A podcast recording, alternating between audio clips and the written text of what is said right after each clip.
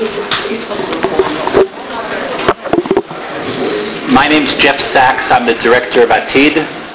On behalf of everyone that's involved in our organization and particularly uh, those that were involved in putting this evening together, who you'll meet uh, presently, welcome. Thank you all for coming. I apologize on behalf of Rabbi Brovender, uh, who was slated, of course, to be here and to give his customary summing up. Uh, he was called away uh, and is in London today, uh, so he won't be with us, but sends his apologies and, and his regards. Um, I, I, saw my old friend, Rabbi Alan Haber from MMY. I, Alan, I don't know if you remember this. 20 years ago, I was uh, madrich on a summer tour here in, in Israel, an NCSY summer tour, and as part of the program, we brought the, the kids to Yeshivat Har Etzion, to the Gush, where you were then, I think, studying in the Kollel. Uh, or you were here for the year or doing something, I don't recall. And it was in the summer, I think it was actually even during Bein Hazmanim, and uh, we spent some time in Alon Shvut, and then we took them to see the Beit Midrash, which was, you know, basically empty because it was after Tisha B'Av. And we sat upstairs in the Ezrat Nashim, and you were there giving some kind of talk or a shiur to the, to the kids about Torah Eretz Yisrael. Do you remember this? and one of the kids, not out of chutzpah, but, but I think out of a genuine interest, asked a question along the lines of, what's all this about Torah Eretz Yisrael? Why is learning Torah here? We've been hearing this. We're full of this. Everybody's pushing this on us. The importance of learning Torah in Israel. What's the difference? You learn you learn a Daf Gemara in Alon Shvut or Yerushalayim or Yavna or wherever it is, or you learn it in New York or Boca Raton or Philadelphia or Far Rockaway. What's the difference? You gave an answer, which I won't repeat here. Then I gave a different answer. Not that I disagreed with you, but I had my own take on it. Then one of the other counselors gave their own answer, and so on and so forth, until there was this harmony of voices, uh, all addressing this topic. Uh, and it's a, it's a very rich one, and it's a very complex one. And on behalf, I think, of almost all of us here who are involved in teaching Torah in Israel, I, I hope you would allow me to say on your behalf, on, as well as my own, Ashrenu Matov Chelkenu, that we are all involved in teaching Torah Hashem Tamima in Eretz Yisrael, uh, for most of us largely the students that are here as visitors. We hope that they'll upgrade their status. Uh, and that's something very worthy, and it's something very noble, and it's something that we're all very, those of us that are involved with that, it's something that we are all very fortunate of. The, the impetus for the discussion tonight should in no way take away from the significance of that fact, the significance of what has been accomplished these 35, 40 years since American diaspora students have been coming to study Torah in Eretz Yisrael, and the accomplishments that are made every single day in the classroom, in the Beit Midrash, in the Chadar Ochel, Shabbatot around teachers' teachers' tables and communities throughout the country in no way should diminish from those accomplishments and the zchuyot that are rightly those of the people that are entitled to those zchuyot. We were approached by two by two people, neither of whom, I should say for the record, was myself or Yoel Finkelman, um, with these opinion pieces.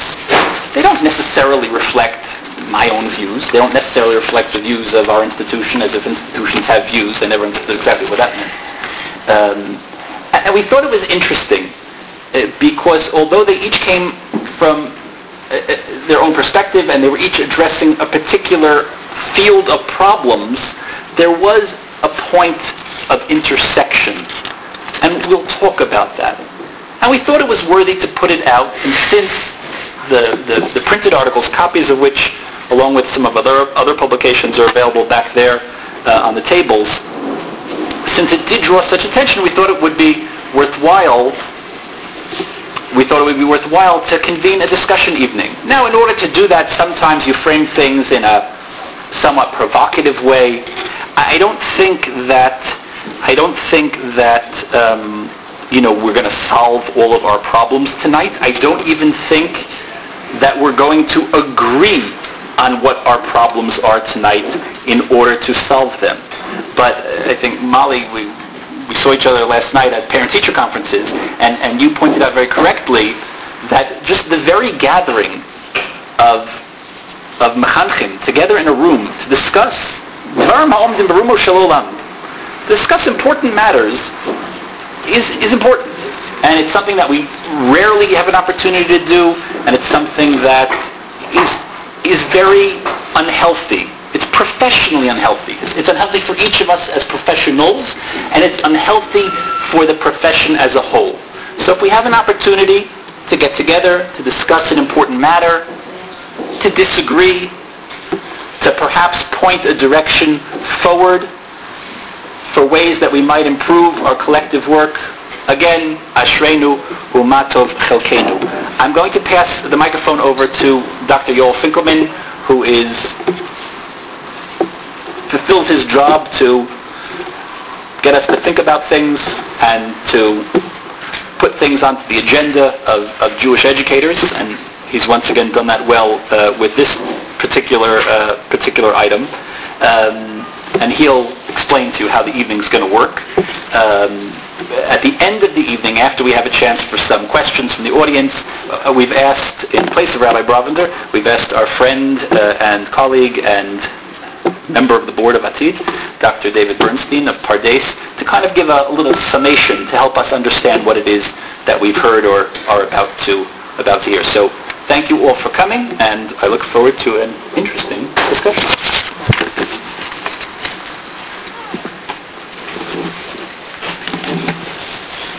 Thank you, uh, Rabbi Saks, and thank you to the panelists. Um, I, I want to just briefly talk about what's going to happen this evening and how we've tried to organize it. Um, and begin by saying that um, the interplay of economics and education is not going to go away. Uh, we are going, we've worked very hard to make sure that this evening is not uh, an attempt uh, to suggest that somehow educational institutions can ignore uh, the economics. People have to make a living. People have to balance their budgets. Im ein kemach ein Torah. Uh, one does not have to be a you know Marxist to suggest um, that uh, that education and uh, and chinuch ought to work ideally harmoniously. Um, and I think therefore the topic is extremely important. Both essays really kind of the overlap on the Venn diagram between these two essays is the way in which uh, chinuch and, uh, and economics um, play themselves out. The two essays were criticized um, with a degree, to my mind, uh, correctly of being kind of focusing on uh, negatives, uh, focusing on criticisms, uh, and not focusing enough on productive, positive things. And I hope we'll be able to focus this evening on uh, positive developments, things that we can do to work uh, to, to move forward. Um, certainly do not want to see the focus drift in the direction of personal accusations uh, uh, or institutional accusations. Um, and we really hope that we'll be able to keep things focused on productive uh, comments. Uh, and therefore, we're really not going to deal with um, matters of hiring and firing and the exact details of uh, this uh, individual or that institution's uh, practices. With that being said, um, this not being the forum for such a discussion, we are interested in convening a, um, a, a smaller working group of educators, of administrators, of interested professionals um, who would like to think through on a more practical level um, what ought to be um, uh, employer-employee relations. What are the minimum standards, what are the minimum legal standards, what are the minimum menschlich standards. If there are people here, or if people here know of others who are interested in being involved in such a smaller, uh, more closed forum, a working group to try to create uh, a document that describes both legally and from a menschlich perspective what ought Oved Ma'avid uh, look like. Uh, please, uh, Emunah Diamond, uh, who manages uh, the Atid office in the Web Yeshiva, um, has a sign-up sheet available. And I also want to point out that suggesting that such a working group be put into place is not to suggest that any or all institutions are in gross violation. Uh, my employer is uh, located here, and I should point out that I have been treated with nothing but uh, proper professionalism. Um, uh, I also want to introduce uh, the panelists tonight.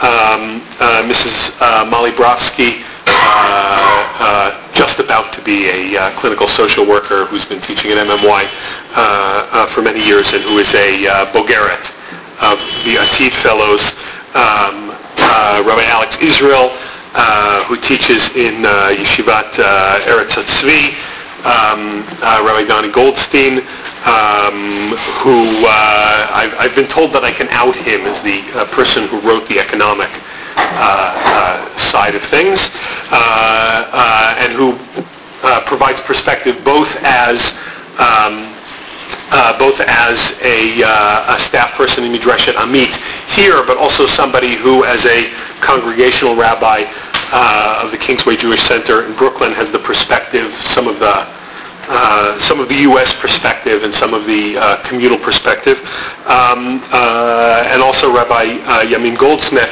who also provides um, um, both the Chutz perspective and his administrative roles in schools uh, in North America and is uh, the Menahel of uh, Shaalvim uh, for women and, of course, is a Boger of the Atid Fellows. The plan is as follows. Uh, each of the panelists will have about 10, maximum 12 minutes uh, Frankfurt on Main time um, to present one angle on the issue.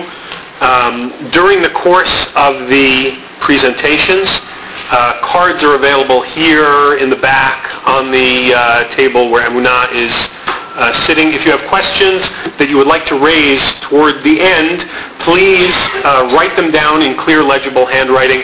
Pass them up to the front uh, where Rabbi Saks will have them. We have found that that is a more effective way of dealing with questions from the uh, from the crowd.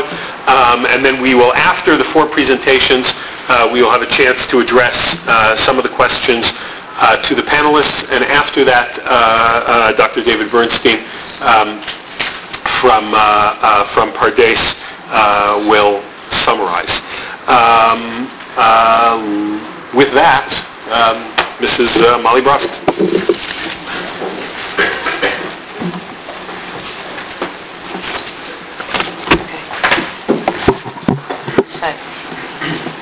Is the mic okay? Lower? Like that? Okay. Firstly, I'd like to mention that from the responses that this panel generated and the feedback that at least I received, it seems to have hit a very strong chord in the educational community. Um, I think that's worth noting for whatever it's worth.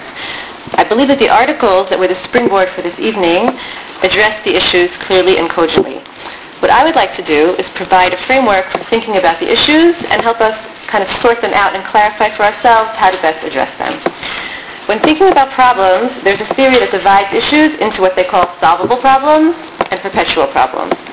Solvable problems are problems that can be resolved through either conflict resolution, direct action, strategies. I think the issues involving economics um, fall more or less into this category, um, and all sorts of suggestions have been and can be proposed about how to deal with them. So those issues I'm going to leave to those infinitely more qualified than I am, and I'm going to attempt to talk about the, the edutainment from a educator's pedagogical perspective. Okay, perpetual problems are problems that arise out of inevitable life circumstances with which one has to learn how to cope and how to get how to deal, given with the under, given the underlying rea- real situation. I believe many of the issues that were raised under ed- edutainment fall into this category. In many ways, in the one-year programs, we are working with certain givens. These include the fact that our students are coming to us from and at a certain place, and that place has been rapidly transforming in recent years. The combination of the current cultural background and technology has resulted in a series of developments. These include raised expectations of instant gratification, both in the classroom as well as in their overall experience of the year. Uh, these girls exhibit a much greater degree of dependency on their parents, um, which is kept, upkept through constant access and connection to their homes. And they experience a much less degree of immersion in the overall Israel experience as a whole. This translates into a host of ramifications that were pinpointed in the article, those of you who don't remember can go and read, um, which describe many of today's students as having diminished ability to analyze text or to think critically, and feeling a greater sense of entitlement and looking for instantaneous relief of unhappiness or discomfort, which increases pressure on teachers and on institutions. In addition, we also have them for a very short time. We have one year limited by all kinds of breaks in which we are expected to achieve nothing less than transforming their intellectual, spiritual, and religious identity. We don't have four years like in high school. We don't have a captive audience like in high school. We have to reach them qu- quickly and effectively. Incidentally, it is possible that a certain type of teacher will be more or less successful within these parameters, which doesn't necessarily make them a better or worse educator. It just makes them more or less appropriate to work with this population. I'd like to note here that it's important to view our students as they are now, today, not 10 years ago. They are different than they were. I think there is a natural tendency to condemn the immaturity, self-absorption, lack of seriousness, and materialism among the youth that goes back to Roman times. Bef- really, Google it. Before we begin to evaluate issues, I think it's important to be aware of self and determine honestly how much our reactions are related to the fact that we are no longer teaching ourselves or the students we thought would be teaching, and sort that out from the real, our real responses to changes in the educational climate. There are a lot of lo- lovely young people out there, and in addition, let's not forget to keep an eye out for po- the positives ensuing from these inevitable changes, which again I'm going to leave to the more creative or perhaps techno-savvy among us. But only after we've done this sorting can we turn to clear and hard thinking about educational goals and what are our inflexible principles and what, if anything, should be reformulated to meet our current students' needs. Okay, so then the question becomes, these are our students, how do we best educate them? Okay, in my opinion, an effective teacher is able to reach three aspects of the student. A good teacher reaches the intellect, and I still firmly believe that students won't appreciate a class unless they feel intellectually challenged and respected. Then there's the emotional component. Aside from those of you who will argue about how much you gain from that grumpy old 10th grade teacher who you hated every minute of sitting in their class, I think most people will still agree with the caveat. Students need to feel engaged, and they need to feel a degree of joining and positive connection to their teacher, and they have to have a positive uh, feeling about the experience of sitting in the classroom.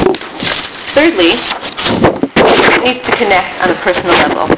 They need to feel that they are hearing a message that is personally relevant or transformative in their own lives. To the degree that a teacher can balance all these things, they will be more successful, and to the degree to which an, in which, to which an element is lacking, they will be less successful.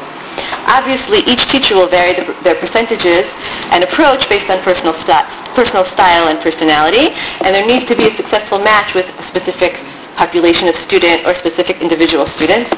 But overall, at least I think in the Shana Aleph programs, for me, that's how I formulate my educational goals. Okay, therefore, it is our job as, as educators, both teachers and administrators, to formulate our educational goals to meet the needs of our students under this, rub- under this rubric.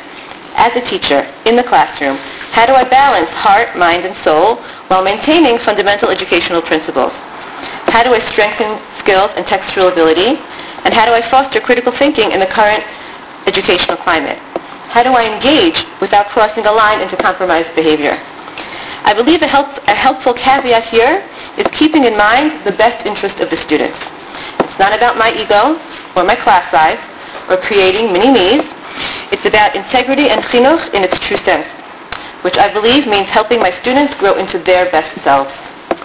This leads to the role of the administrators, who are charged with the task of creating an environment of imun, by which I mean educational integrity for their teachers to be able to succeed. A healthy educational environment creates a successful and appealing program based on core values and educational principles, is supportive of its teachers, recognizes the value of different styles and appeal, guides younger teachers, and encourages students to, students to stick with the system. Okay, I'm aware that everything I have said is just the beginning of the conversation. Each point I have raised leaves room for excl- ex- ex- explication, clarification, debate, and further streamlining. But to the degree to which we as educators engage with the issues and are willing to rethink and reevaluate, and to the degree to which we maintain our personal educational integrity, we will be able to maximize our ability to continually conti- to con- continue to su- successfully educate our students.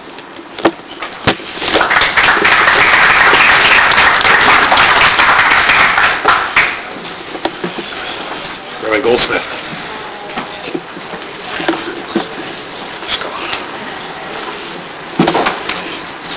Tov, everybody. Um, Dr. Finkelman uh, said that his uh, employer is here this evening and he's treated very well. He wanted to make sure that he said that. Um, my in-laws are here tonight and I am treated very well. I had to make sure that I put that out there.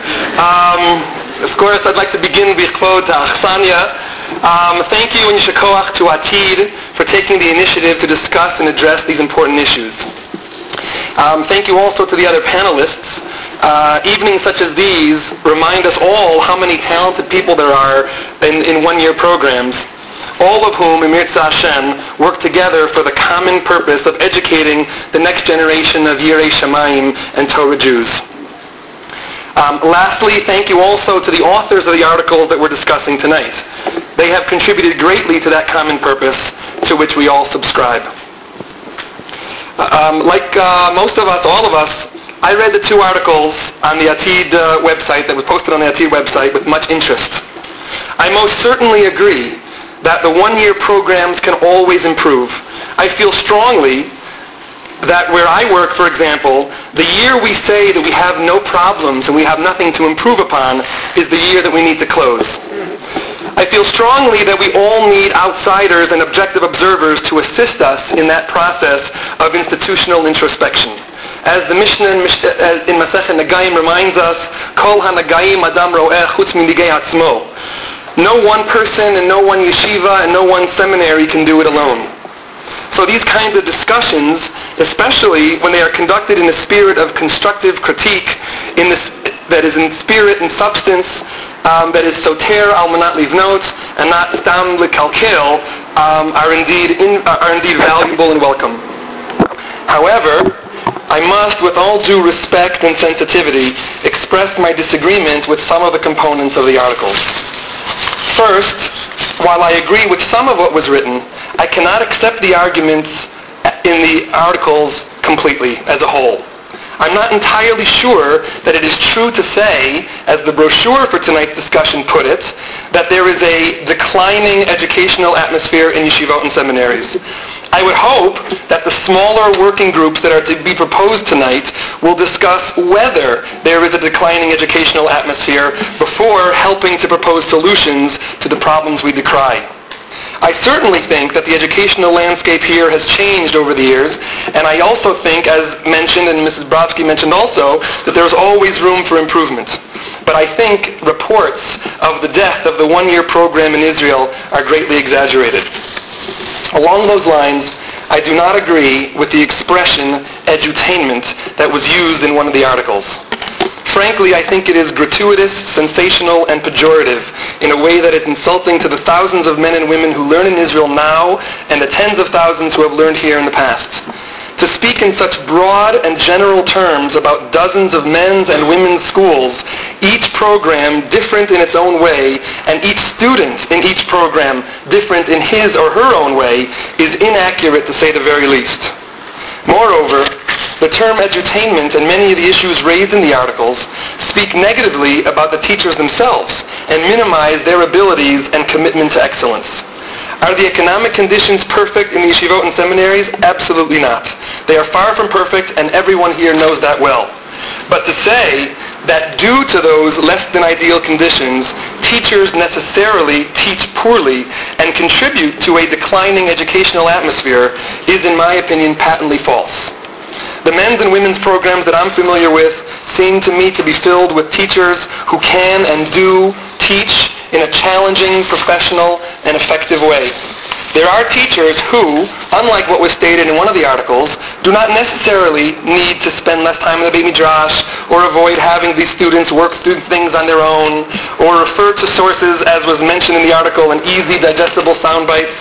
And I think that the thrill of personal discovery gained through puzzling things out independently is alive and well in many of the fine institutions that we're speaking about tonight. Lastly, I think the term edutainment and some of the ideas discussed in the articles speak disparagingly about the crucial and undeniable need for affective and emotional components of any curriculum in any program of any age in any country. If at least one of our goals is to inspire lifelong learners and observers of Torah, then those extracurricular activities play a crucial role in accomplishing that goal. Of course, this all has to be balanced. But I do not think that, as a rule, a school has to sacrifice everything in order to have those extracurricular activities. It wasn't these programs in Israel who invented the need for milta de bedichuta, and it wasn't these programs who discovered the effectiveness and necessity for chanoch lanar al pidarko. I hope these words do not sound like I'm being defensive, self-protective, or naive. I am sure that some people may take my comments here tonight as such, but I still felt the need to tell the truth as I see it, despite the risks involved in saying it and being misunderstood. All I can say is that if I felt that the system were perfect, I wouldn't be here tonight. As I mentioned, there is still much work to be done. But I should say, in addition to the general desire for these programs to improve, and in addition to the improvements that need to be made due to the healthy and beneficial competition among the schools, other work is already being done that needs to be mentioned. It's important to note publicly the work that Yeshiva University is doing and has been doing for years. As a real partner to many of the schools, they have been working hard on two fronts that I know of.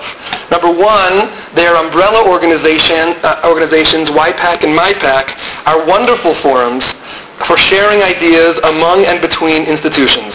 They strike a great balance between that healthy competition and an even healthier sense of teamwork. Many of the initiatives and improvements over the years that these programs have benefited from have come as a direct result of these groups. Just one of the many examples, and I can only really speak about the women's side. The admissions process for 12th grade girls is infinitely easier and less intrusive to their learning due to the joint application, the agreed upon application deadlines, and the joint Israel nights in the New York area. All of these have helped the students tremendously and are a direct result of these meetings and discussions. Secondly, Yeshiva University has recently, I don't work for Yeshiva University. Secondly, Yeshiva, but it's important, I think it's important to note that things are being done. This is not the, the first time that yeshivas have been introspective and seminaries. Yeshiva University has recently established an assessment tool to help schools improve and progress. Under the guidance of Rabbi Dr. Hillel Davis and Dr. Scott Goldberg and others, the yeshivot and seminaries are engaging in a thorough, meticulous, and admittedly painstaking self-study process. That process, time-consuming as it is, is in my opinion a very welcome addition and addresses many of the legitimate issues raised in the articles. Having said all that, there is of course still more work to be done. I don't have a lot of time left, but I did want to agree with and propose a solution for one of the major issues discussed in the articles, namely the PR piece, the recruiting, admissions, etc. It goes without saying that all of this is necessary to some degree, again, in any educational institution of any age, uh, anywhere in the world. But everything is a balance, and all of us can work harder on that balance. For example, and this is just one example, perhaps if we were all able to agree upon fewer trips to Chutz La'aretz to meet with prospective students, everyone would benefit. Our current students would benefit by having us around more to teach, offer guidance, etc. And the 12th graders in Chutz La'aretz, to whom and for whom, presumably, we are traveling, would benefit by being able to be in class more and not all, at all of our presentations, interviews, etc. I spent a few years as the Israel guidance person in one of the high schools in America, and I know firsthand how disruptive these Israel schools visits can be. I'll say again that I think in many ways things have improved with YU's support and other in consolidating, consolidating Israel nights in the New York area, but there's always more to improve upon. And I am not improving, I'm not pointing a finger at anyone. I am as guilty as the next in this area. Of course, it's not easy. The author herself, himself, points out inadvertently the difficulties in making changes in the recruiting environment in these schools. She or he calls for more truth in advertising with schools putting their cards on the table. Yet she or he wrote that anonymously. As mentioned in the article, of course, there should be truth in advertising. There should also not be, as the author says, infighting, bickering, lashon hara. Of course. First of all, I'm saying it like I see it. I have not seen much of that at all. Does it go on? I bet that it does. But I must say, I honestly do not think it goes on as much as people say. Call me naive, but I can only tell you what I know and what I've seen, and I have not seen that much. Secondly, it's very hard, indeed impossible, to regulate menschlichkeit. If there is Lashon Hara that goes on, I think that the high schools and the students themselves are astute enough to, then to send their son or daughter to a school where the representative can speak so disparagingly about another program. There is much more to say, but of course, ikar chaser min sefer. All of us hope that tonight's discussion is only the beginning of more discussions that will undoubtedly be machloket l'shem shamayim along the way, with open, honest dialogue that will only benefit the wonderful young men and young women who come to Israel to learn and to grow. Thank you.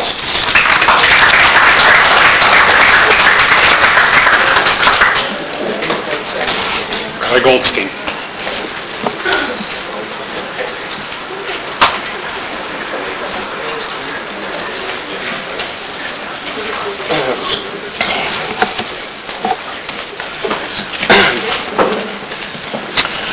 Good evening.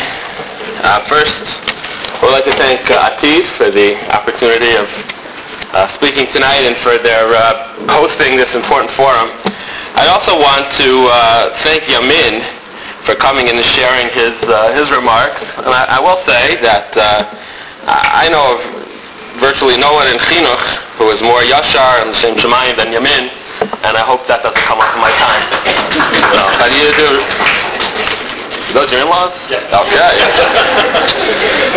um, I, uh, I want to put uh, my remarks in a context, uh, and that is that I think that when we talk about the one-year program, the Year in Israel program, it's not something that we should see as a collective of individual schools that someone's here from Shaalvim or Midrash Amit or here and there, but rather we now, the Mechanchim of 2010, Tav Shin Ayin, are all part of a continuum, an institution called the one-year program. And I think that it was has been very successful.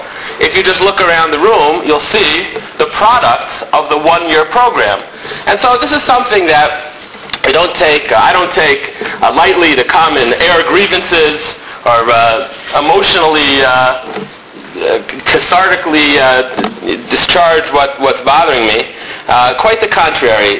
This is an important institution, and we, the Machanchim of today, have been charged to bring it to the next generation. And as such, all institutions, all institutions have golden ages and then ages of introspection. We have to take the opportunity to see, just to see, to introspect, and see how we can improve and what we can do to make sure that this important institution passes to the capable hands of our Talmidim. And so the introspection that I'll offer tonight is in absolutely no way an indictment of an institution, in particular an administrator, Rachmana litzlan. I think that things happen and people, institutions, countries for that matter, develop uh, a rhythm and sort of get into a, a place where things are comfortable. And it's important for the people of those institutions at the various times to look in a mirror just to see if everything is okay and what can be improved.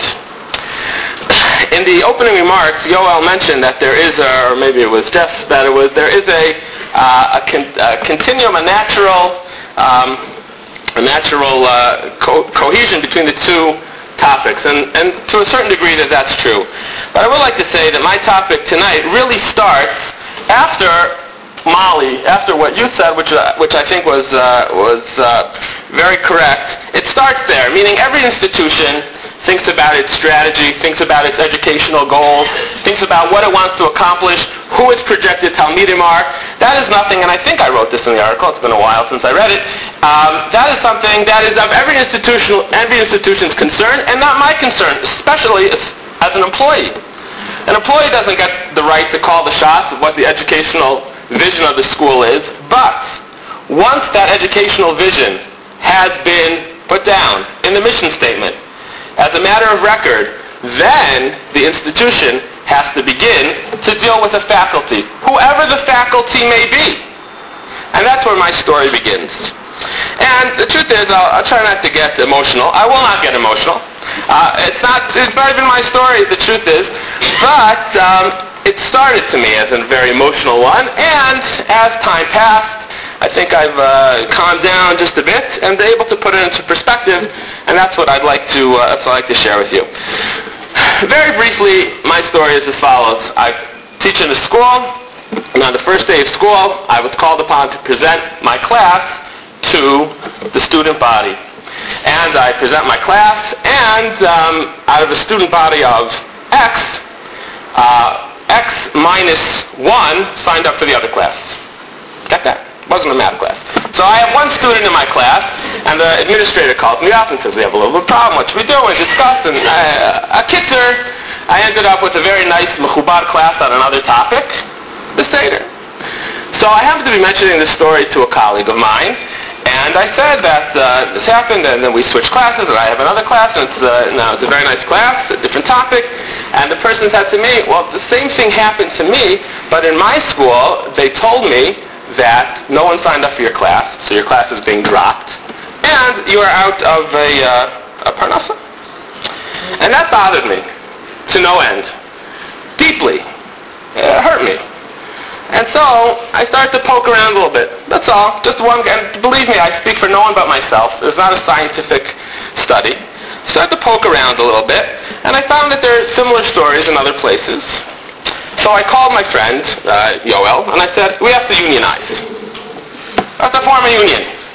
So he said to me, uh, calm down, Carl. Before you, before you do that, maybe there, maybe a, uh, a more civil discussion can take place and issues can be worked out. Uh, calm down. And I always value what Yoel has to say, so I did, and I wrote.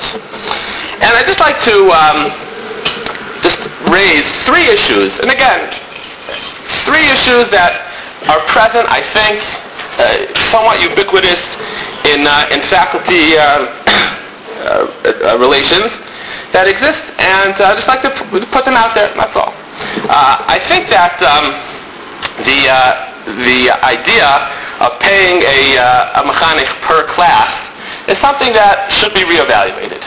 Meaning, I taught in, in America for 10 years, in one school full-time, in one school very part-time, as part-time as it could possibly be.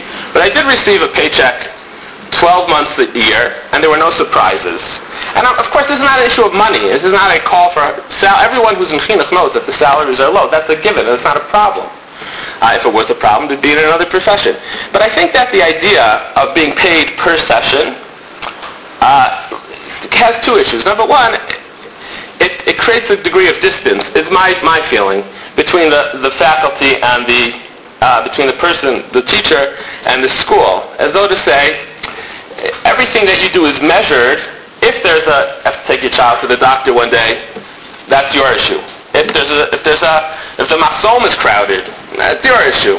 And that develops a certain degree of distance, which will only come back when the faculty members ask to do extracurricular things, like host a student. There's no way to hide these things, I believe. Uh, so if a, if a faculty member feels put upon, that's going to come out somewhere later in a not healthy way. And I also think there's a certain degree of peace of mind involved when, um, when a person knows exactly how much he's going to get paid, whether it's 10,000 shekel a month brutto or whether it's 2 shekel a month brutto. To know that that's in the bank is something that, a peace of mind that would help a, a mechanech tremendously. The second issue, and I only have three, is the idea that, uh, as I mentioned before, no enrollment, no class is something that has to be revisited, uh, revisited, because it sets a dynamic, and not to be sensationalist about it, but it sort of sets a dynamic of a Torah mall, as though the school is affording the opportunity to the teacher to have this time and space to give a class. And if you can have people come, people join, people come to your store, then you have a job. But if you don't, it's like retail. You don't. There's nothing we could do. The mall owner is not going to uh, is not going to give you anything for trying.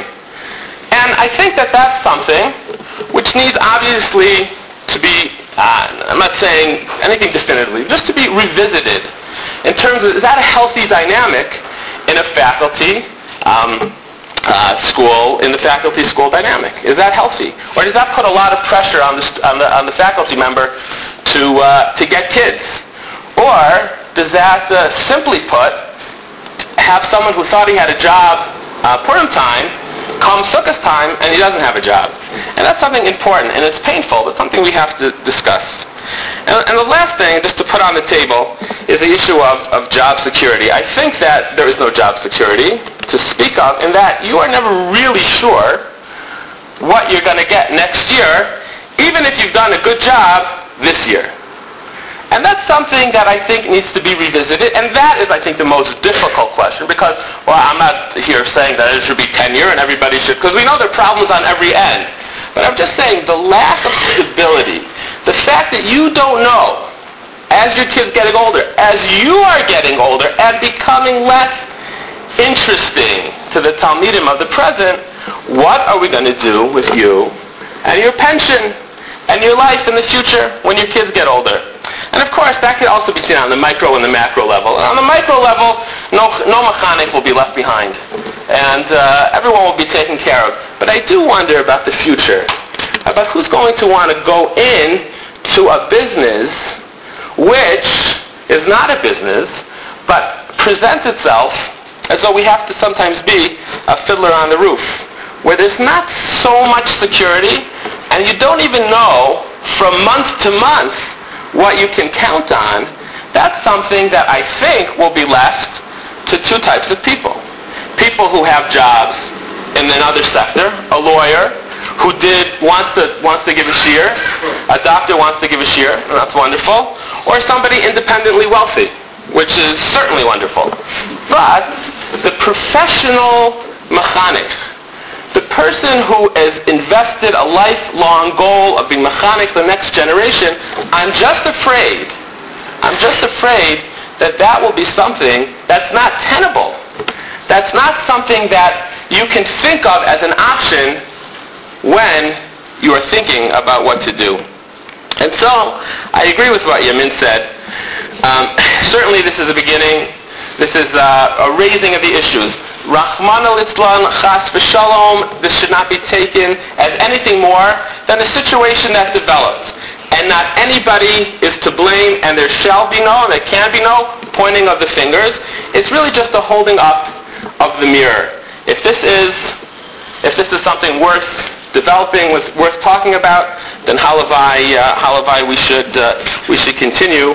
And just to be mechazek, the, the, the program, the institution is so important, and it really needs a strong class of people who feel comfortable that they can make a living with this. And this is something that they can devote their life to. And I think beyond the particular issues of this shekel and that shekel and this month and this Rebbe, on the macro level, it's something that we really, really have to uh, have to address.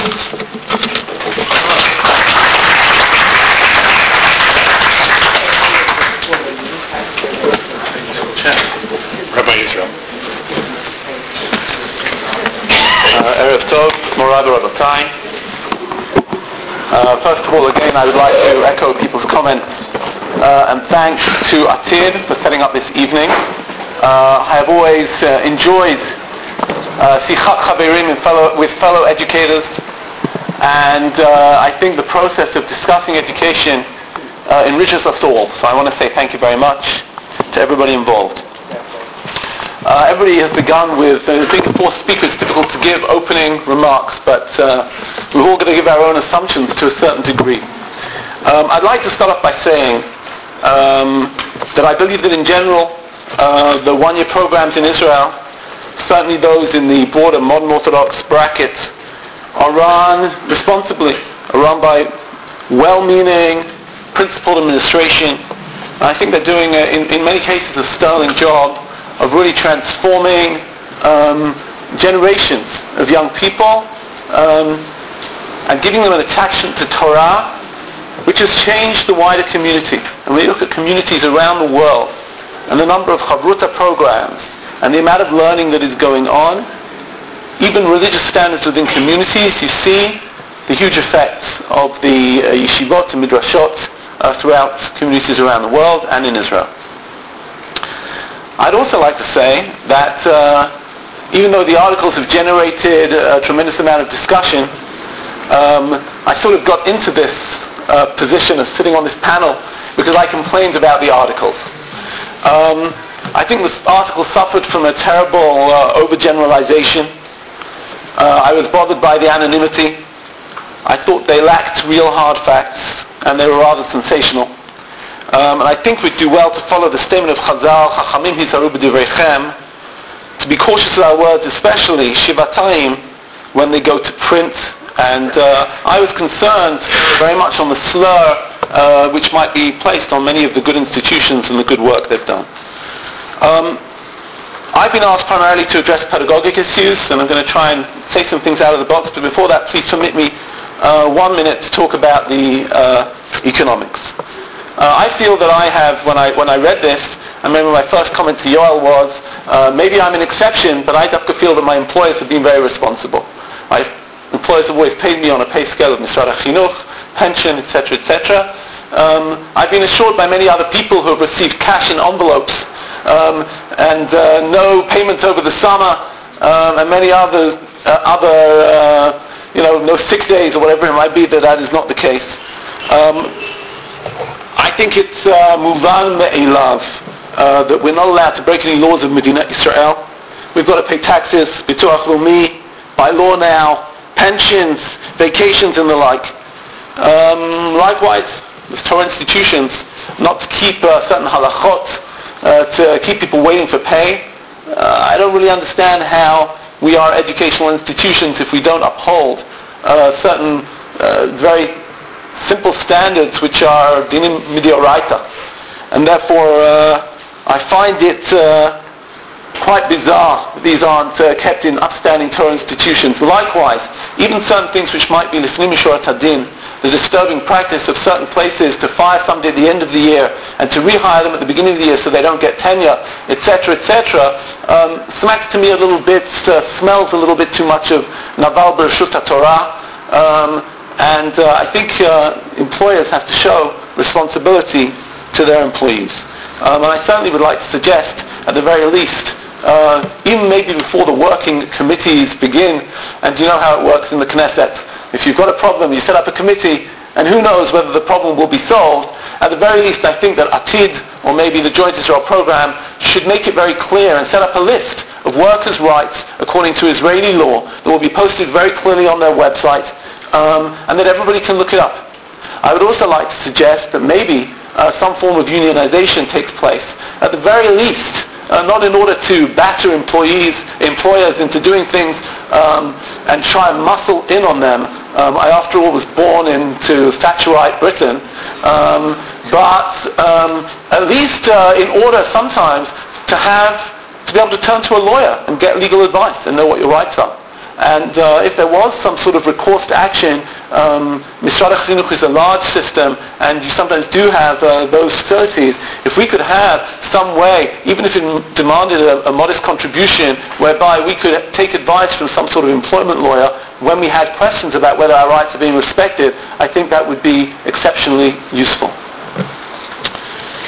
Um, but I would like to move on to the question of, uh, or the topic of edutainment. Um, and edutainment already has its own lilt and its own uh, interpretation. Um, in the article uh, in question, um, we were talking about eduta- ed- sorry, education, try again, entertainment as opposed to education. And if I can quote, the year in Israel has been transformed from a year of intensive Torah education into a gap year of entertainment, diminished responsibilities and personal release from some of the academic pressures of high school. Can we really generalize? Um, I think we all know that there are many, many institutions which still uphold a strong commitment to intellectual learning, to intellectual rigor. I've uh, conducted many, many interviews over the last three weeks. Um, there is sometimes a feeling that uh, people's dafei makorot are getting thinner, um, that people are giving fewer makorot, that the uh, talmidim or talmidot are able to stay in the bet midrash for shorter periods of time. And indeed, there seems to have been some sort of global ADD going on. Um, I think some of us feel it very much, where you know Google is only a click away, and uh, sometimes I feel that I have that same ADD. That in the middle of reading something, suddenly you're distracted by this and that, and uh, Google is king, and uh, our concentration spans has lowered. Maybe it's not just our students, Maybe it is ourselves. Already in 2001, there was a Boston Globe article talking about how Harvard were dumbing down, and uh, this is something that people have been speaking about for a long time. Uh, we are not immune from that. That is for sure. However, we should remember that there is far more learning going on than even a generation ago. A generation ago, um, whether it was Michlala or Michlelet Torah or Machon Gold, they didn't have Seder Erev. Now most midrashot have three Sedarim a day. In other words, there is more text learning. Um, I guess one of our questions is the question of quality. I'd also like to say that um, obviously huge growth in numbers, uh, in the number of people who are coming to Israel means there is a wide range of institutions, a huge range of institutions, ranging from those which uh, admit students on a far higher intellectual standard to those who take students who aren't so stimulated intellectually.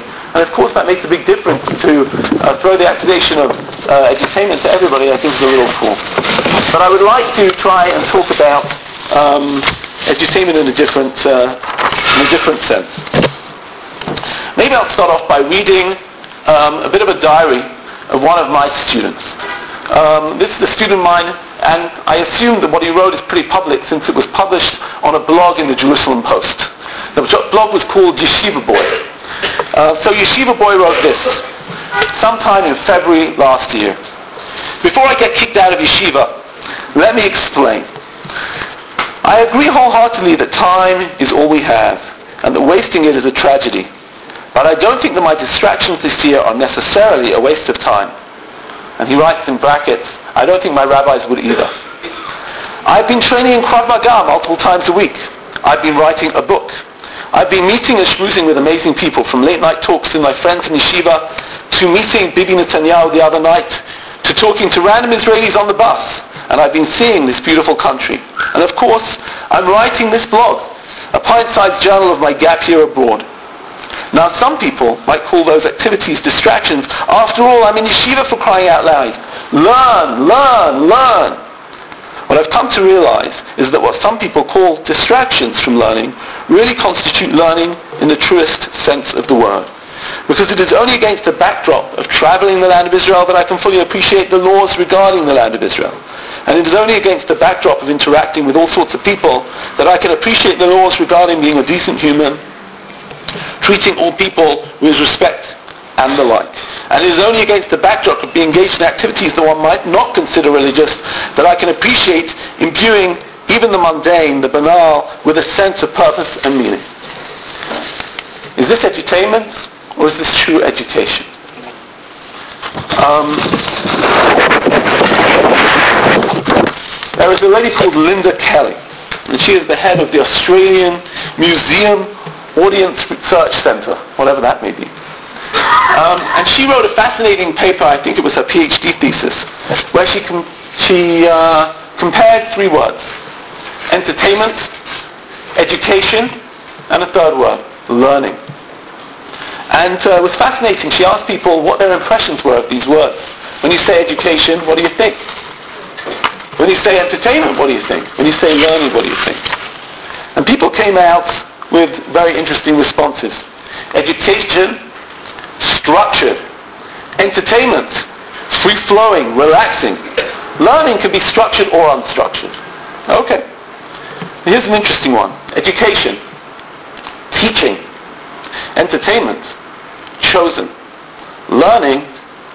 Chosen. Education. Somebody is telling you. Entertainment, you're doing it. Learning, you're doing it. How do we make sure that our students are doing it? I think we have all have a feeling. I mean, what are we really um, teaching for?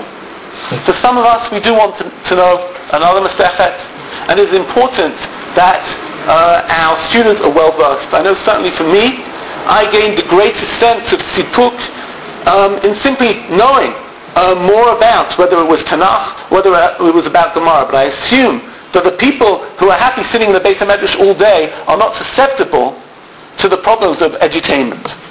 And therefore, um, oh, by the way, ironically, if you Google edutainment and try and look it up, edutainment is a very positive thing.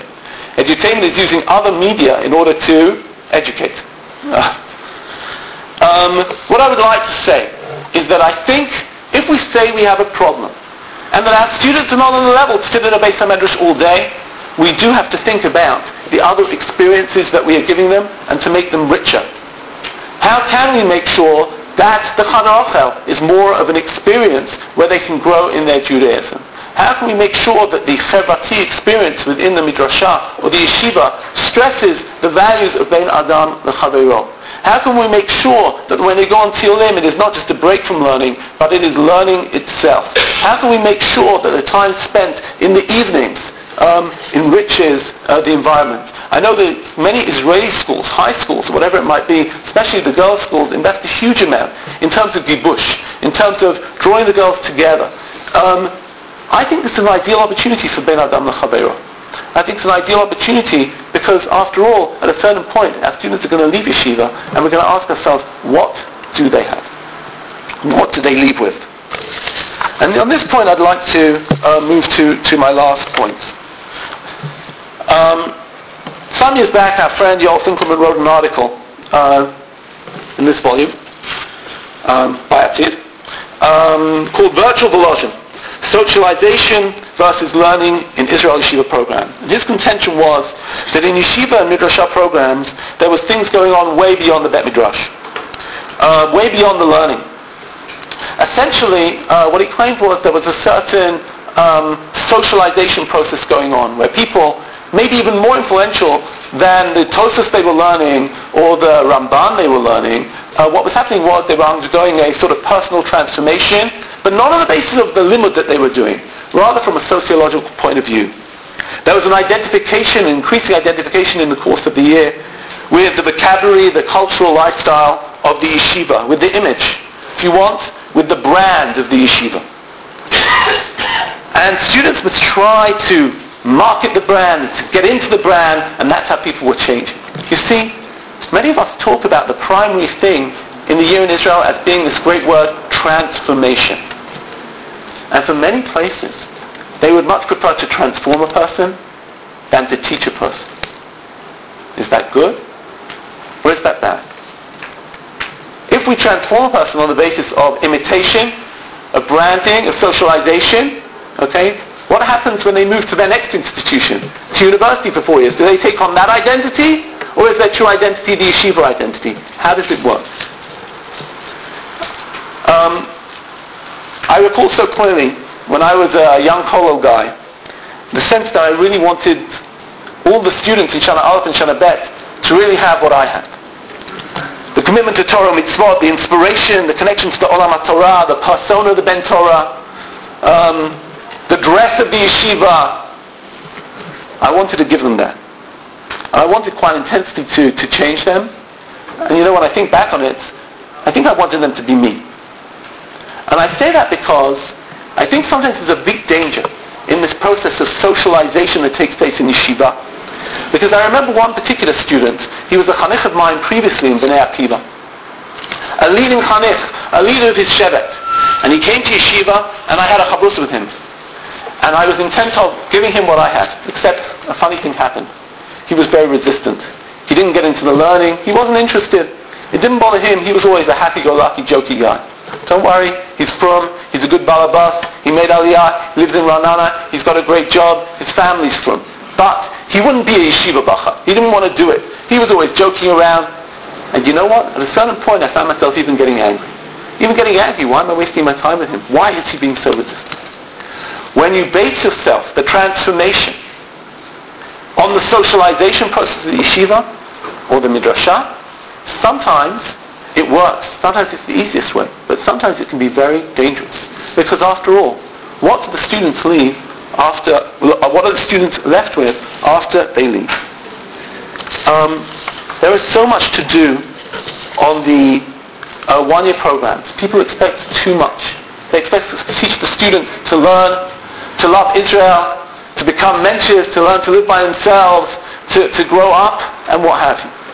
Um, I have tried to stress the idea, uh, not of edutainment, uh, but rather of learning, and the idea that there are many other experiences which can complement, complement the learning experience. But let me try and return to square one. After all, um, I guess the Misnagdish roots are, are run strong. The strongest experience, learning experience we can maybe give people is real learning. There is nothing like giving students a project and having them really delve into that parsha and discover things themselves. After all, that learning is the discovery. When students really taste the taste of learning, be'iyun, delving into something, and whether it's chumash, whether it's gemara, that maybe is the most powerful transformation. Thank you.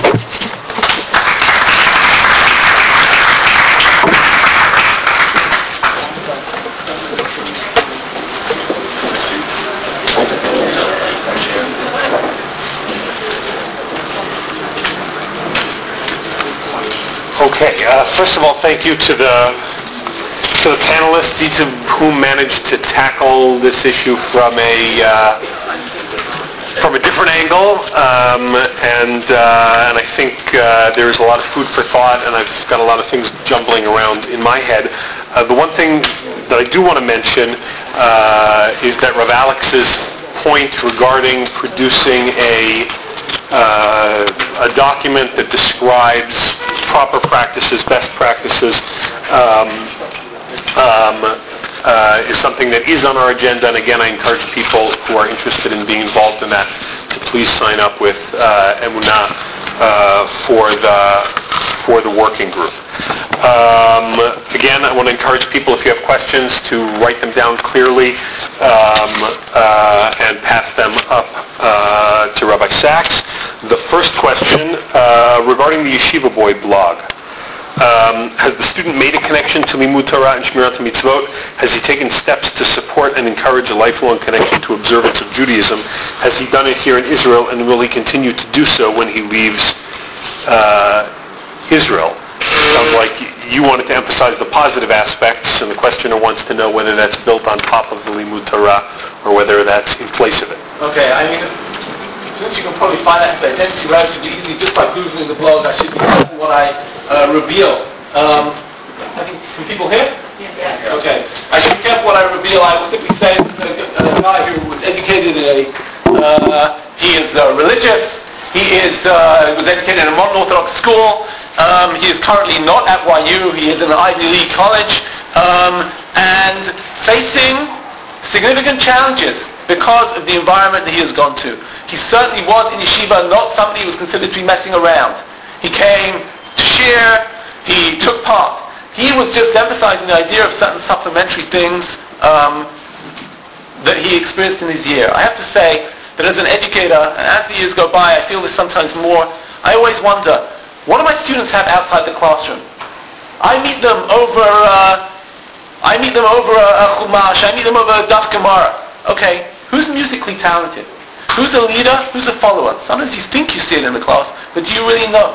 And because a lot of my formative educational experience were in youth groups, where you saw much, you knew who could dance and sing. You knew who was the joker. You knew who was this.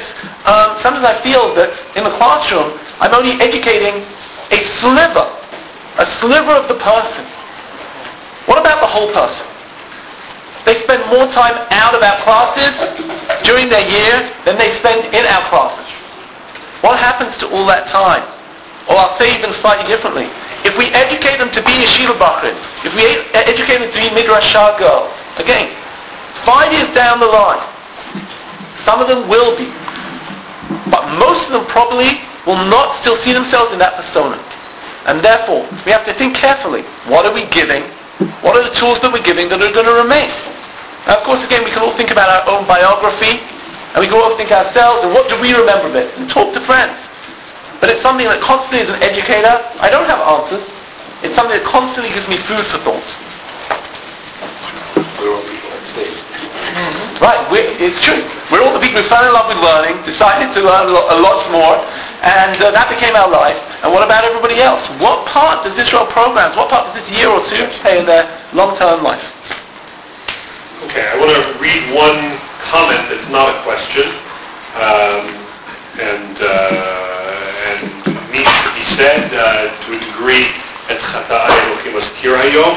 Uh, uh, Tova Ryan says the ad in the Torah tidbits that invited the general public used the word uh, provocative sensationalism rather than thought-provoking serious discussion. But more importantly, there was a public condemnation, not as a question, but as a statement declining educational standards, etc.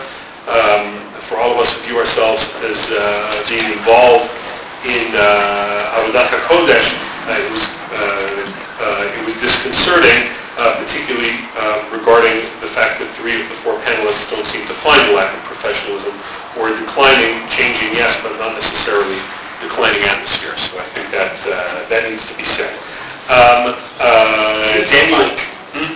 Use the mic. Use the microphone. Okay. Um, Daniel Wolf has asked whether any of the panelists can describe uh, in what way an institution has been involved with contributing to their professional developments uh, as educators. Um, and if I can even add a step further, um, is there an institutionalized culture of professional development within uh, one-year programs? I can just say that, um, use the mic, can you hear me? I'd rather not use the mic. Okay, okay. Pretend I'm not using the mic. Um, I have been involved in numerous institutions, the institution at which I, okay, the institution at which I spend most of my time, I find to be, has been consistently helpful in terms of my own personal professional development, as well as extremely supportive in my experience of young teachers who are coming into the system.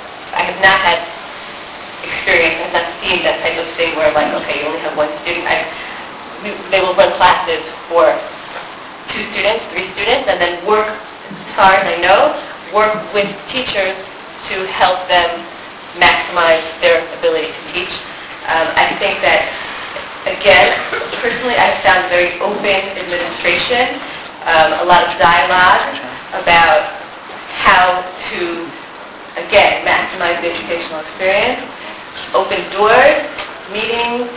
I, um, I think that's all I'm going to say.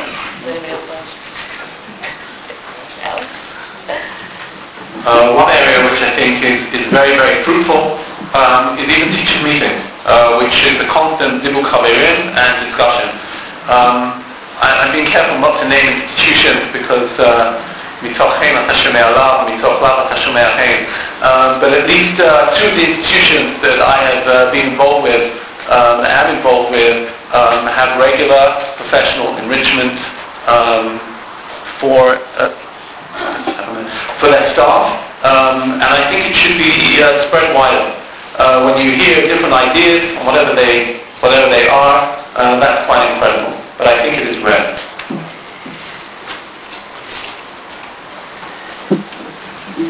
I'm going to read a couple of questions and then uh, open it to anybody who wants to. First, uh, when the primary element of curriculum structure is electives, where's the place for us to be able to lead students, guide students to the important skills and the important knowledge? Question number one. Um, how can we talk about goals without quantifiable standards and measures? Between schools and often within that measures of success vary greatly. In my experience, this leads to confusion among students, parents, alumni, and teachers uh, regarding the question of are we being successful if that is not being uh, measured. Um, and third, take uh, three questions at a time so you can pick and choose. Um, how can one, the one-year programs break out of Anglo land in Israel and give our students contact with positive Israeli students of the same age and compatible outlook. Uh, you can even, I think, expand that question even further and say, what about Israel beyond uh, 18 and 19-year-olds uh, as well? Anybody want to tackle one or all? Um. First of all, I, I think in terms of Anglo land, um, where I'm very comfortable, um, much more comfortable, that, that's something that I think that every institution really needs to think about where it fits in. There are going to be, there's, a cross spectrum of students. Obviously, not everybody can have the same program, and I think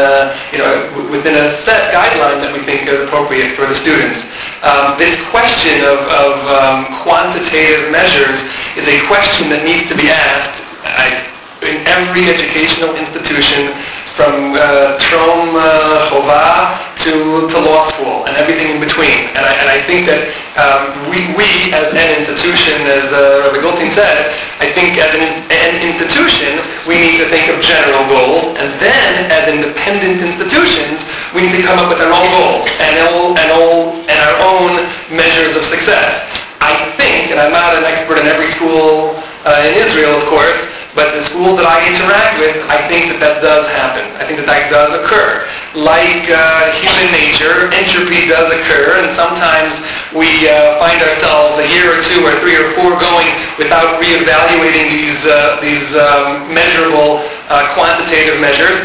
However, I, I'm, I'm pretty sure that schools do get a chance and do because of either their own uh, guided uh, um, value in, in, as educators, and two, because of the competition that's so healthy, I think we do actually do that. The fact that it may not necessarily come out in the brochure, the website, or the presentations is a, is a different discussion. I think it does occur. Uh, I'd just like to say that uh, as regards Israel experience, um, one of my other hats that I wear is uh, running seminars for Nefesh for Nefesh throughout all the different yeshivot and midrashot.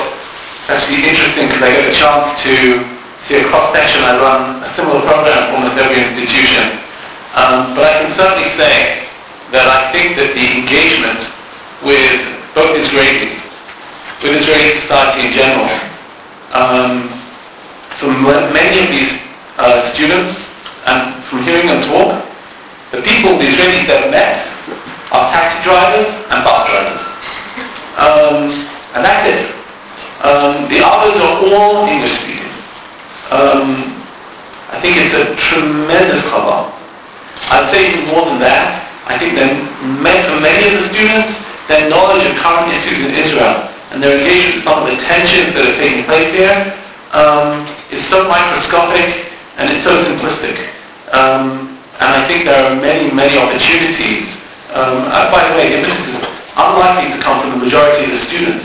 But I think this is exactly one of the areas in which programs should be trying to whet the appetite and to arouse the curiosity of the students uh, to expand their horizons.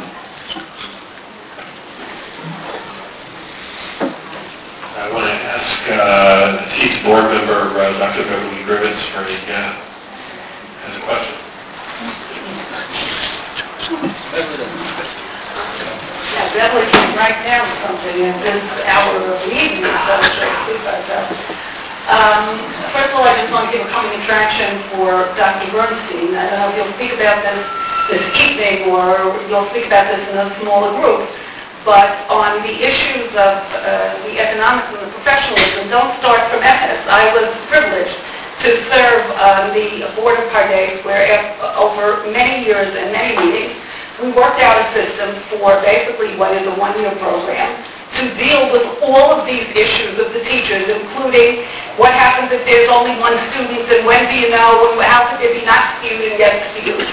And there is a model for this, so uh, you don't have to, um, you know, you can take it from there. Uh-huh, Okay, and now I want to say what um, Alex began uh, to say. And I don't usually take with my own students the attitude of you people, okay? But you people sound, uh, I don't even understand what Torah Eretz Israel is. I'm the generation that didn't go to Israel, right? It was not, when I graduated from day school, you were supposed to go straight to college, and you did not go to Israel. It was five years after me that, uh, um, but it sounds like we're talking here about some finishing school programs that are supposed to, at best, seal in your knowledge and skills and perhaps on a high level of Limudei Kodesh, or seal in your observance and your frumkeit. But where is Israel in all of this? So Alex began to say it now, and the blogger said it. But if there is a need to upgrade or to change the programs now because there's a new generation of uh, children or young people coming, I would say use Israel as the text. There is a tremendous amount that can be done here in Israel in a very engaging way, even if it has to be in English, and I will not speak, there are many people here in this room who've heard me on the subject of Hebrew and where it is in the day school, and that this evening has to be run in English. Um, but b'chol zot, okay, it could be in English to engage not only with young people the same age as the kids you have, some of whom are facing tremendous dilemmas about the army and if they're boys and girls. There are huge issues going on that Israeli kids want to talk about. There are forums that you could be arranging um, and it would be very easy to get Israelis involved in them. There are midrashot and mechinot and yeshivot for the same age in uh, Israel that are doing all kinds of interesting things. Yes, there are certain cultural barriers that have to be jumped over, um, but that can be done. And uh, all of the issues of, of what it means to have our own state, starting from the text. I mean, I don't have to uh, elaborate, but I didn't uh, hear it. I haven't heard it yet. And it seems to me that if the programs are suffering, that this would be a uh, direction in which to go. And I will say that I first thought that these were two separate issues, but I now see that um, really they are this one issue of still bringing an American culture into this one-year program business. I think, and I'm going to try to be careful what I'm saying, there is a glut of people who want to teach in these institutions because a lot of people who were teachers in elementary schools and high schools, Jewish schools in the United States, want to make Aliyah and want to come to Jerusalem. And because of the language and the cultural gap, you people can't get into the Israeli system so therefore, you all need or want to be teaching in these post-high school programs. I would say that people somewhere, and it's, you know, maybe too late for uh, the older people, but if people want to make Aliyah, they have to start thinking when they're younger about preparing themselves for working in the Israeli system. We won't go into all the difficulties of that, but going to the Galil, going to Eilat, going to other places and doing other things in Israel, and then maybe there won't be a flood of teachers in the one-year programs, or maybe more and more people will come to one-year programs and will leave everybody. That's a small fraction. That's what I have to say.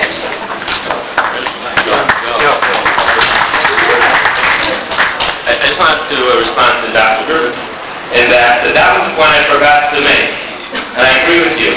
And, um, and so, so when I heard reactions to my uh, article, uh, anonymously, up until recently, um, that was one area of misunderstanding that came out. The, the shivos should not be um, like the uh, Social Security Service was 60 years ago. That's what people, that's where Jews want to get a job.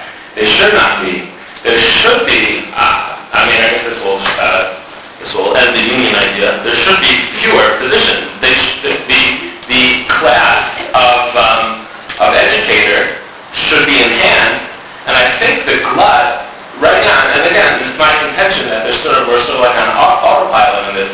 I think the glut feeds into the machine as it is right now, and that's what I think that we should be taking stock of. But I will say this, I think that people will figure out what to do if they have to. When it, when it ceases to be an option, people will, people are already getting wise to it. You know, I can't, I can't come and expect that there'll be work in the seminaries. Um, the, the problem, I hope, is that not everybody does that. Uh, that, that can be maintained because it is important to have an educated, an educated class for this population. But for everybody else who doesn't want to make Aliyah, I think that I disagree with that last one. People will figure out what to do. They will if they want to make Aliyah. Um, we, you know, we have some wonderful workable Hebrew, and I guess we'll, we, we would figure out. I think people will. Just now, it's sort of stuck in this, in this system that people uh, are overpopulating, but you know, that's not much their fault. That's just the, that's the the metziut right now, uh, the reality, and um, and that's what we have to start to uh, to work out. I think. I also uh, should call out to Dr. Gribetz for, for sharing that. My, my initial response after you spoke um, was to, uh, well, I did clap, but my initial response was to agree wholeheartedly. Uh, and I'll say um, that, that my Zionist credentials are well documented. Um, and I personally, at a school that I work in, and I think many of my colleagues in other institutions, would fully agree with you. However, I believe that that is step two. We, we're talking here about, an, we're, we're beginning an evening where hopefully smaller working groups are going to be formed. We're not just uh, pontificating, we'd like to, sounds like, to try to do things. And I think while I may agree that that is a goal, I don't know if it's the goal of every institution. And rather than say that should be the goal, I think the, pro, the, the, the discussion should be what are the goals. If an institutional goal is integrated into the Israeli society, know what's going on at a sophisticated level in the Knesset and elsewhere, if that is a goal, then I would agree with you.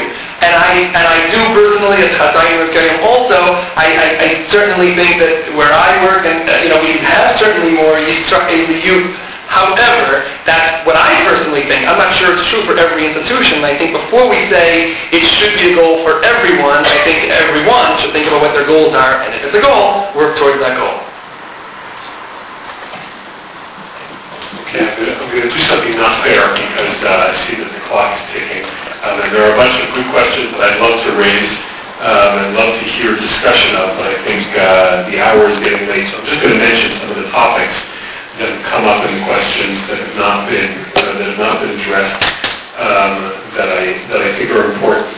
Uh, there's another question about integration with Israelis. Um, uh, there's another question that's related to this follow-up question about uh, people who are coming expectations of you know full-time work. Uh, the phenomenon of people who are working multiple jobs.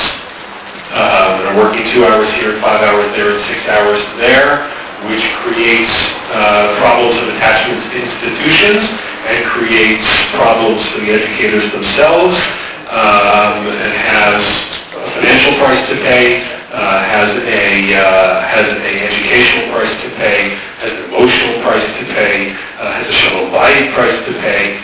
Um, I'm elaborating on the question.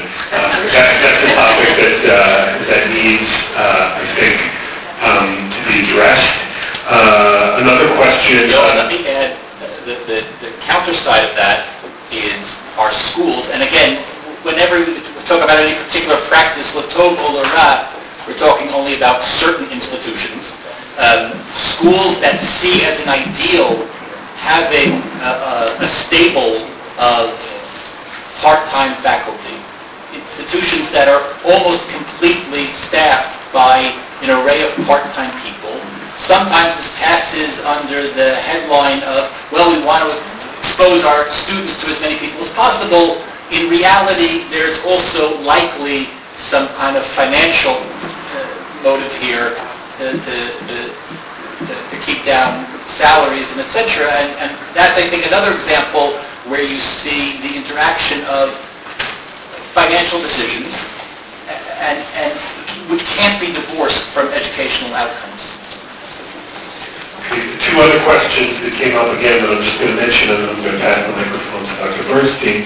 Um, uh, what are the responsibilities of teachers? To what extent, excuse me, what, to what extent should one-year programs be charged with guiding and mentoring new teachers?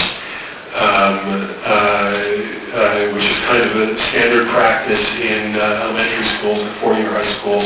Um, and to what extent is that a responsibility? And I would add also something that could pay for itself, if not in dollars and cents or shekels on the road, certainly educationally, um, uh, it might.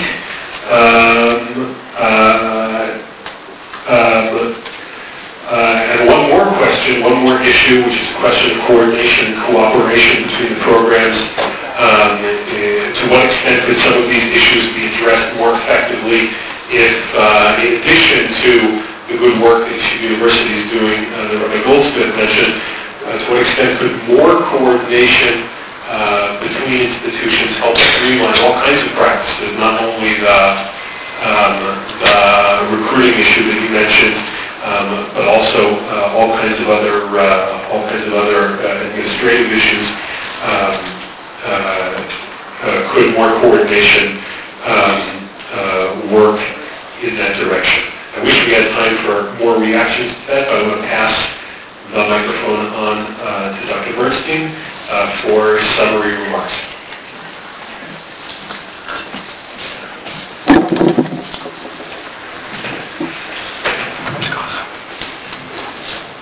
Okay, so um, first of all, there are very big shoes to fill. Uh, Moreinu Rabbeinu Rabbi Brovender. Uh, I am sure that I will not be as insightful as he would have been. I know I will not be as funny as he would have been. And I know I will probably not be as sarcastic as he would have been. um, on the one hand, there's, uh, what else is there to say? So much has been said. On the other hand, we all know that if we broke up now into small groups of people had the patience, everybody could go on and on and talk for hours about some of the issues raised here. Um, so I was wondering, you know, I had certain ideas what to say, and then I realized that maybe the first thing I ought to do is very, very briefly in a few bullets summarize. In other words, just repeat again some of the points that were made that I thought were worth repeating. Molly Grofsky said, these are the students we have. How do we best educate them? Uh, and talked about heart, mind, and soul.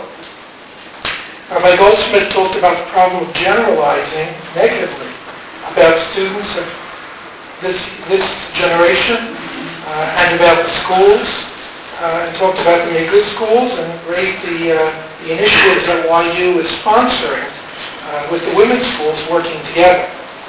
Rabbi Goldstein uh, talked about the importance of looking in the mirror um, and talked about how teachers' jobs often depend on student interest and used the phrase Torah Mall and the lack of job security.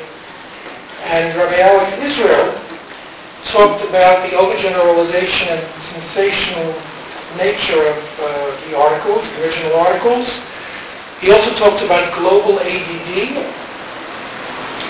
uh, and uh, also pointed out that there's more learning in many schools than there was years ago. Um, and then talked about how not everyone will be a Talmid Chacham. So, what do I have to add to that? Um, I, I'll just, in a couple of minutes, say that my own involvement in Israel programs began in the old country, which for me means the United States, um, where I was uh, the first Israel guidance counselor for Ramaz sometime around 1980. At that time, I think there may, may have and may not have been even one or two other schools that had such a position of an Israel guidance counselor. Uh, in 1980, the major work was to try to get students to be interested in going to Israel. And then the harder job was then to convince the parents that it was okay if their children went to Israel. And this was at a time when not only YU and Stern, but Columbia and Barnard and Penn all gave a full year of credit to anybody coming to Israel with parents. I remember one parent who threatened she would literally jump off the roof if her son, God forbid, would go to Israel. Of course, today we know it's very, very different. Uh, today, I think for many parents uh, in Orthodox schools, if the child will not go to yeshiva in Israel, they'll jump off the roof. Uh, things have changed very much. Um, when Rabbi Brovender founded uh, Michlelet Bruria uh, in 1976, and then uh, opened up a program for 18-year-olds uh, in 1985. 1985. It was only the fourth school, the fourth school for women that could appeal to the group of people here, the modern Orthodox Yeshiva High School graduates coming at that time. There was Machon Gold, Alav Shalom. There was Michlala, and there was Benot Torah Shortens. Oh, thank you very much. Were, this was the fifth. That was it. There were no other schools at the time. And of course, uh, Liz Huto, the Shivkosho uh, Rabbi Brovender, uh, this was the first women's uh, institution, not only to teach Talmud, but to have a Beit Midrash. In 1985, 1976, and then in 1985 as well, there was no other women's institution that even had a Beit Midrash. The large numbers of students who are coming today and the proliferation of schools is sort of beyond anybody's imagination. For those of us who are on the other end in 1980 trying to get students, to trying to create this institution of a year in Israel of Torah learning, it was uh, a dream that it would become the norm and that most people would come and there would be so many choices for students. But success has its problems. They might be good problems, but success has its problems. It used to be that when you had to fight your parents and fight the system in order to come to Israel, of course, only the most motivated came. And today, when it's the thing to do, so everybody comes without thinking very much. And I question whether, in the history of the Jewish people, we've had uh, such a high percentage uh, of people at the age of 18 uh, studying Torah full time. Or whether that's actually quite abnormal in the history of the Jewish people, because most Jews got a very elementary education, and only the Iluyim uh, were able really to move on to some kind of higher education by the ripe old age of 18. And so what we've created is, on the one hand, something unprecedented, something uh, that demands a great diversity of institutions that will cater to many different kinds of people. Uh, and uh, as Rabbi Alex Israel said, not everybody is going to be a Talmid Chacham. Um, and this, of course, comes at the same time as the global ADD uh, that uh, Rabbi Alex Israel mentioned, and as, uh, as Dr. Gribetz mentioned, the decline in Hebrew language skills. It doesn't begin here. there is something about the teaching of Hebrew language uh, that is different today than it was a number of decades ago. Uh, I don't want to enter into what the issues are, probably many factors. Uh, and that, of course, has implications for how, stu- how easy it is, how approachable a text is for a student if they're learning it in Hebrew. Because many of them are coming not only with global ADD, but with Hebrew language skills that don't equip them to do the same work that the people in this room, or at least some of the people in this room, were able to do uh, 10 or 20 or 30 years ago. Um, Having said all this, I want to say that it's really it's a wonderful blessing for the Jewish people. It's a tremendous opportunity for the Jewish people. I'm reminded of the growth of the Jewish day schools in the 1960s and 1970s that took place largely not with Shem Shamayim, but because the public schools in America started to decline. And many Jewish parents who were happy to send their children to Bronx Science decided instead to send them to a yeshiva high school. Because public schools were dangerous, or their educational standards had slipped. And that created a tremendous opportunity, which, thank God, uh, the Jewish day school movement took advantage of. We're faced, I think, with a similar situation in the last decade or two here uh, with the growth of Israel programs. There's a great number of people coming. Not all of them are necessarily coming l'shem shamayim, whatever you think shem shamayim is. And it can be many different things, I would argue. Um, but it's a great opportunity that we have. And clearly, having very diverse institutions with diverse goals, dealing with diverse populations, uh, is only better uh, and not worse. Um, I have many other things I could say about Israel peace, about the glut of teachers. Um, I, just yesterday, I had the uh, heartbreaking experience of counseling a young person who thought that what she really wanted to do was come to Israel, make aliyah, and work in Jewish education here and has sort of found out that it's not probably going to be so easy as she thought. Uh, and, uh, and that she's thinking that, you know what, maybe, maybe it's better to be a Jewish educator in North America. Uh, and uh, knowing what the job situation is here, and the kinds of places she might want to be, uh, she had reason to doubt whether she could really make a career here. Maybe that's not a bad thing. Maybe that's just a reality. To me, it's a little bit sad. But uh, um, the, the efforts that have been made by some to try to have distance learning, to take advantage of the fact that we have here, between Jerusalem and Gush Etzion alone, uh, the largest group of, of talented mechanchim uh, anywhere in the world, uh, who can't find jobs. And we all know that so many of them, who are even not the best, but even just good, solid teachers, how they would be snapped up in so many communities all over the Jewish world. Um, finding a solution to that may be beyond the purview of the committees that will work here. But uh, I want to thank all of the panelists because it made me think, uh, and team. And uh, I hope people will look forward to being involved in some of this committee work uh, to try to improve what is already uh, a terrific institution for the Jewish people. Thank you very much.